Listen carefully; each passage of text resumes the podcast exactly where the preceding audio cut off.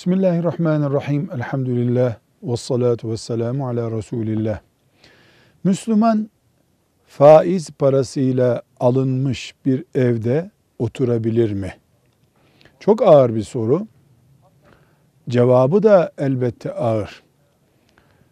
Önce iki hakikati elimizle koymuş gibi tespit etmemiz lazım. Birincisi Allah'ın son dini olan İslam faizi en az zina kadar, en az kumar kadar, insan öldürmek kadar büyük suç saymıştır. Kıyamete kadar suçtur, suç olmaya devam edecektir. Kıyamete kadar Allah'ın dinine, İslam'a iman eden hiç kimse faiz serbesttir diyemeyecek, helaldir diyen dinden çıkmış olacak. Bu birinci kural. İkinci, yine bunun kadar keskin bir kuralımız, faiz herhangi bir büyük günah gibidir. Bütün günahların hepsi için geçerli olan kural şudur. Mümin işlediği günahın hacmi ne kadar ağır olursa olsun Allah'ın kapısına vurup tövbeyi denediği zaman Allah mümini affeder. Zina içinde, kumar içinde, hırsızlık içinde, yol kesmek içinde, hatta insan öldürmek için bile geçerli bir kuraldır bu.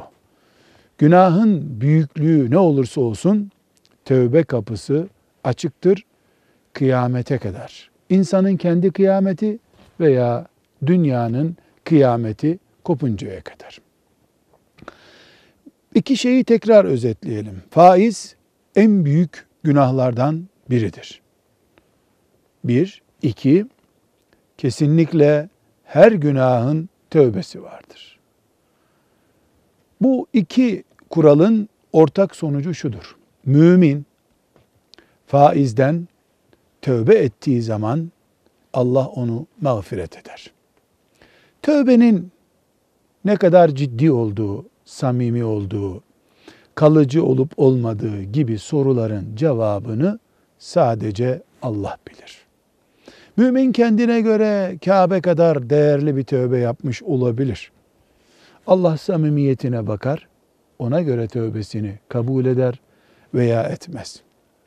Faizden tövbe edilmesi, o anda mevcut olan faiz parasının veya diğer faiz olan neyse onun hemen elden çıkarılmasıdır. Mevcut faiz kazancı elde dururken tövbe etmenin bir anlamı yoktur. Faiz hesapları çalışmaya devam ederken mümin faizden tövbe ettiğini söyleyemez. Ama faizden tövbe etmeye karar veren bir mümin banka hesaplarını kapatır. Alacak vereceklerini faiz dışına taşırsa, geçmişinden dolayı da Rabbinin kapısına yönelirse bu tövbedir, faizden kurtuluştur. Ev almaya gelince mümin adı kredi veya şu veya bu ne olursa olsun faiz olan bir şeyle elde ettiği evinden kurtulması nasıl olacak? Bir, birincisi kesinlikle bu yaptığının Allah'a karşı bir cürüm olduğunu, hata olduğunu kabul edecek, tövbe edip istiğfar edecek, Rabbine yönelecek. İki, elinde kalan, mümkün olan bütün nakit borçlarından acilen kurtulacak. Bu kurtulma için evini zararına da olsa satması gerekir mi? Cevap gerekmez. Faizden kurtulmak için faizden daha beter bataklıklara girme şartını ileri süremeyiz. Yalnız bunu bir koz olarak kullanıp böyle imiş deyip uyduruk bir tevbe ile mümin Rabbini kandırabilir mi?